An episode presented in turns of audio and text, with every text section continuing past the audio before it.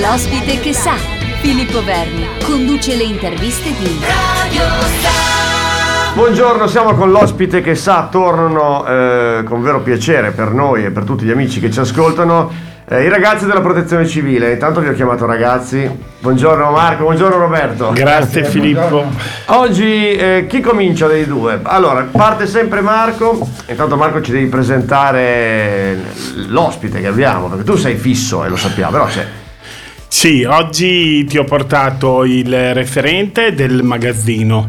Eh, nelle puntate scorse avevamo parlato di ruoli e di punti strategici all'interno della protezione civile, sicuramente la logistica, il magazzino è uno di quelli. La segreteria abbiamo detto che è un po' la testa di tutto il gruppo di protezione civile, certamente il magazzino è fondamentale perché poi quando si va a operare avere mezzi pronti, efficienti, eh, funzionanti, eccetera, è sicuramente un valore aggiunto. Questo poi per loro non è solo nel momento dell'emergenza, ma anche pre e post, perché ovviamente quando tornano poi eh, tutti quegli apparecchi che vengono adoperati, delle motopompe, le torri fare, eccetera, devono essere manutentati in un determinato modo, quindi è fondamentale il lavoro del magazzino. Oggi c'è appunto Roberto che è referente di questo, di questo settore che entrerà più nei dettagli per tutta la parte logistica.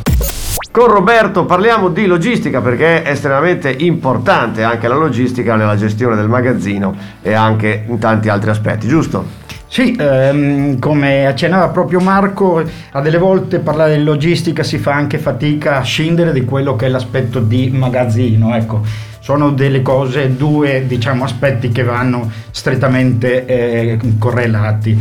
Um, diciamo che per quanto ci riguarda dal punto di vista della logistica del magazzino, come accennava sempre Marco un, un, un, poc'anzi, um, diciamo ci sono delle attività che sono continuative, che ci sono ordinariamente anche in situazioni ordinarie o di normalità e poi altre attività che sono un po' più diverse che si, si, applicano, si scaturiscono dal momento che c'è un'emergenza o anche se non un'emergenza un'attività di esercitazione che normalmente si cerca di farla somigliare il più possibile a un'attività emergenziale. Ecco, diciamo che in questo contesto mm, accennavamo, mm, si accennava prima, eh, normalmente ci sono delle attività periodiche che facciamo. Una di queste è mm, ovviamente il controllo delle scorte di tutto il materiale di consumo è da impiegare normalmente nelle attività ehm, normali del, del, gruppo o anche in casi di emergenza. A parte questo, ehm, ovviamente tutta l'attrezzatura che noi mh, abbiamo, la maggior parte diciamo, è attrezzatura che viene utilizzata in condizioni di eh, diciamo di, di, criticità, perciò non ci possiamo permettere il lusso di arrivare in una situazione di criticità con eh, delle attrezzature che probabilmente hanno qualche problema tecnico o di funzionamento. Ecco, questo anche l'aspetto manutentivo eh, delle attrezzature è molto importante. Dopodiché, diciamo, ci sono le attività normali di un magazzino, cioè in, so- in sostanza per chiudere l'aspetto delle attività normali, logistiche o di, maga- di magazzino in condizioni di normalità, diciamo che in parole povere si può dire che tenere tutto sotto controllo, controllare che tutto sia al posto giusto, che non manchi nulla e che tutto sia funzionante. Magari noi ci chiediamo all'interno di questi magazzini che attrezzature ci sono, perché voi eh, svolgete sempre tanti compiti, tanti interventi e delle volte sono uno diverso dall'altro, che si va dalle alluvioni, magari agli incendi, magari alla ricerca di persone. Cioè, insomma, cosa c'è? Eh, che attrezzature avete e eh, che dovete tenere sotto controllo? Eh, sì, effettivamente come hai detto, eh, diciamo tutti gli aspetti che abbiano a che fare con il nostro gruppo e la protezione civile eh, spiazzano da quello che è ehm, cioè, emergenze idrauliche, idrologiche, ehm, anche insomma di mm, cioè, alluvioni e quindi via discorrendo. Diciamo, noi abbiamo anche come gruppo comunale mh, mm, un quantitativo di mezzi, eh, attrezzature che eh, è abbastanza rilevante, insomma. Mm, quindi in sostanza noi abbiamo complessivamente eh, nove mezzi, eh, tra cui pick up, defender, cioè tutti, quasi tutti mezzi 4x4, eh, mm, furgoni cassonati, furgoni con eh, delle gru. Ehm, abbiamo anche qualche mm, mezzo che noi lo chiamiamo polifunzionale, in sostanza è uno dei mezzi che parte prima in condizioni di emergenza perché lì diciamo c'è un po' di attrezzatura che serve per ogni tipo di evenienza in sostanza. Poi per quanto riguarda anche diciamo, tutto il complemento di questi mezzi ne abbiamo anche dei carrelli, abbiamo eh, delle roulotte che fungono insomma, da, mm, cioè da mm, officina mobile, che fungono da centro avanzato di coordinamento che fungono anche da cucina. In sostanza, all'occorrenza, noi saremo in grado di fornire i primi pasti, cioè una condizione emergenziale perché abbiamo una cucina che è completamente attrezzata e autonoma. Ecco, mm, poi per quanto riguarda l'attrezzatura vera e propria che mm, utilizziamo prevalentemente, diciamo, sono mm, generatori, eh, gruppi elettrogeni, alcuni dei quali soltanto eh, un gruppo elettrogeno, altri che sono associati alla produzione di energia per utilizzare altri utensili tipo flessibili, tipo roba del genere, o se no anche per l'illuminazione di emergenza tipo Torre Faro e via discorrendo. A questo ne abbiamo anche tutta un'altra serie di attrezzatura di illuminazione che è un po' più piccola, insomma, che serve diciamo per fornire di, di luce a ogni singola squadra che magari si trova a affrontare un intervento di emergenza. Poi diciamo, passiamo su delle attrezzature più ehm, da utilizzo in casi di problemi con, ehm, di, di, acqua idrologici o idraulici che sono delle pompe eh, di tu, direi quasi di tutte le dimensioni, dalle quelle più piccole, che parliamo di un 60 metri cubi ora, fino ad arrivare a uno dei nostri ultimi acquisti delle pompe che eh, sono capaci di eh, asportare, di muovere e di spostare circa 360-380 metri cubi acqua ora. Ecco, insomma, cominciano a essere già idrovore più che motopompe.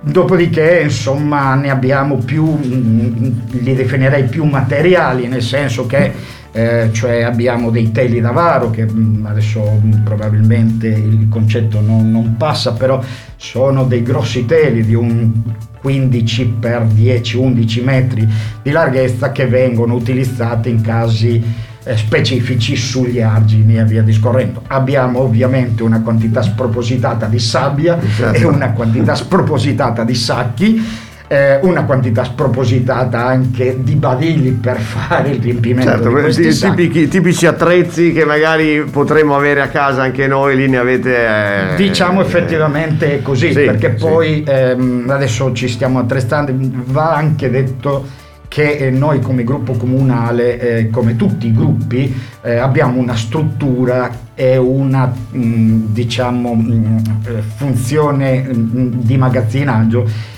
che è limitata, nel senso che eh, dal punto di vista nostra, eh, del nostro intervento noi ci limiteremmo, ci dovremmo limitare soltanto a quelle emergenze, interventi in quelle emergenze che riguardano solo ed esclusivamente il nostro comune. Differente, a differenza di interventi più grossi, mm, facciamo un esempio della rotta di San Matteo del 2014 se non ricordo male, sì. lì quando la situazione diventa un pochino più seria eh, ovviamente ci viene in soccorso come a tutti gli altri gruppi certo. comunali anche quello che è la consulta dove c'è altra attrezzatura però direi che noi dal punto di vista delle attrezzature, mezzi, muletti e via discorrendo siamo siete, molto ben formati. Siete ben preparati. Roberto, allora parliamo anche un po' eh, di come si organizza anche un campo e mh, mm, di come voi intervenite in loco e poi magari raccontaci anche una tua esperienza che magari ti è rimasta. Diciamo che mh, mm, dal punto di vista della logistica per la realizzazione di un campo eh, andrebbe distinto la tipologia di campo a cui facciamo riferimento, sia un campo di accoglienza per la popolazione o per eh, accoglienza dei soccorritori in fase di emergenza. Però se ipotizziamo qualunque tipo di campo di accoglienza per la popolazione, diciamo che il tutto parte con l'attivazione dell'emergenza. Nel frattempo che si organizza la colonna mobile, e qui sto parlando già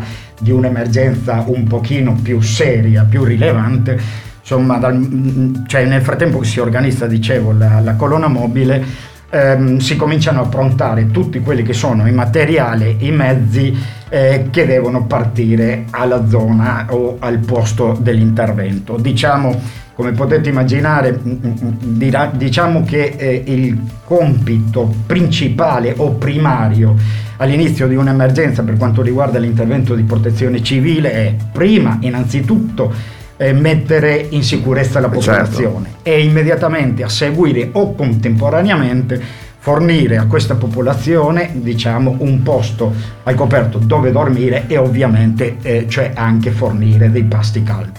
Ecco, da questo punto di vista potete già intuire cosa significa mettere in, in, in, in opera un, un, un, eh, un campo di accoglienza, cioè in sostanza cominciamo a parlare del trasferimento di eh, per esempio tende, eh, es- a questo punto anche brandini, anche letti, cioè materiali per dormire, coperte e via discorrendo. Eh, parliamo anche di dover dare ovviamente da mangiare, quindi anche una cucina. A questo punto servono anche delle strutture che normalmente sono tenso strutture che vanno montate eh, diciamo molto velocemente per, eh, che fungono da mensa o di eh, centro di, di, di, accoglienza. A questo punto servono anche tavoli, servono panche. No, certo, c'è, c'è, tutto, tu, un movimento, tutto, movimento, c'è tutto un movimento. Senza considerare un altro aspetto, che la maggior parte di queste attrezzature, facciamo un esempio, cucina, servizi sanitari, che sono moduli già predisposti, tutti questi hanno bisogno di, una, di un allacciamento alla rete di infrastrutture primarie, sia di re, la rete di energia elettrica, sia la rete di acqua potabile sia le fognature che però non sempre sono immediatamente disponibili certo. in un campo. Quindi a questo punto bisogna provvedere in modo provvisorio eh, con delle attrezzature che dicevo anche prima, delle torri faro, generatori, celle frigorifere e via discorrendo. Questo diciamo è quello che comporta ehm, la logistica di, di, un campo. Tenete presente che normalmente i, primi, i, i, primissimi momenti c'è sempre un po' di confusione, quindi a delle volte la colonna mobile comunque può partire, parte con un, un, una direzione generica e la, la dire, cioè il, il punto di arrivo preciso viene comunicata strada facendo. Ecco, questo potete immaginare è, mm, è, abbastanza complicato da gestire, soprattutto per quanto riguarda i flussi del materiale, il flusso de, de, de, dei mezzi, il, le, il, personale che deve cioè, procedere e provvedere al trasporto e anche prime, ai primi montaggi delle attrezzature. Poi mm, diciamo che purtroppo eh, a Modena noi mm, diciamo, non ci siamo mm, fatti mancare nessun tipo di emergenza. Quello è vero. a cominciare vero. Da, da, quella del terremoto, a, a, seguire con quella della rotta, eh, della rotta di San Matteo a, e poi dopo Covid e via discorrendo. Se mi chiedete di dire qual è la mia esperienza, io mh, direi che le ho fatte diverse e, mm, e in ogni esperienza c'è qualcosa di particolare, eh, però direi che ne ho due esperienze che mi hanno colpito. Una, mh, mm, ovviamente, mh, cioè sono rimasto eh, molto colpito da quella del terremoto di, dell'Emilia, del, questo nostro terremoto, probabilmente perché eravamo in casa. Eh, dal punto di vista eh, della sofferenza come volontari, come logistico al lavoro, quella che mi ha colpito di più è quella del eh, centro Italia, mm. che noi mh, mm, ci toccava gestire un campo a Macerata, che era un campo dei soccorritori. Lì abbiamo lavorato di notte e con freddo, neve, zuppi, eh, le mani che si gelavano, non riuscivamo a fare i collegamenti alla rete elettrica perché cioè, eravamo tutti... Una situazione tutti, molto tutti problematica quella lì, sicuramente. E poi dopo, anche se diciamo dal punto di vista ehm, dell'intervento non può essere considerato un'emergenza, però bensì un grande evento, ma che dal punto di vista logistico la cosa cambia poco. La, la esperienza che a me ha toccato di più, devo dire, è quella di Modena Park. Ah, okay. Modena Park che se mh, abbiamo avuto il vantaggio di giocare in casa, eh, però mh, vi riporto al, al, momento, all'epoca, c'erano particolari problemi di sicurezza eh, mh, per tutto quello che stava succedendo in Europa. Eh, le cose cambiavano con, continuamente dal punto di vista organizzativo, che comporta ovviamente un adeguamento dal punto di vista logistico però poi dopo tutto andò bene. Questo devo dire anche perché eh, cioè, ho amici un po' sparsi in tutto il mondo e a seguito di quel, eh, di quel grande evento io ho avuto delle telefonate, messaggi di questi miei amici a cui era pervenuto eh, cioè la risonanza di, di, di, di Modena Park eh, per complimentarsi e dire che avevamo fatto una gran bella cosa. Quindi dal punto di vista dell'esperienza, anche questa per me è stata significativa. Forte, va benissimo, siamo in conclusione, grazie mille, noi ci ritroveremo la settimana prossima. Certo okay? che sì, Quindi, grazie Filippo come grazie sempre. Grazie a voi, grazie Roberto, grazie Marco, Filippo. ci riporterai altri ospiti, quindi siamo in attesa. Grazie Buona mille. giornata a tutti.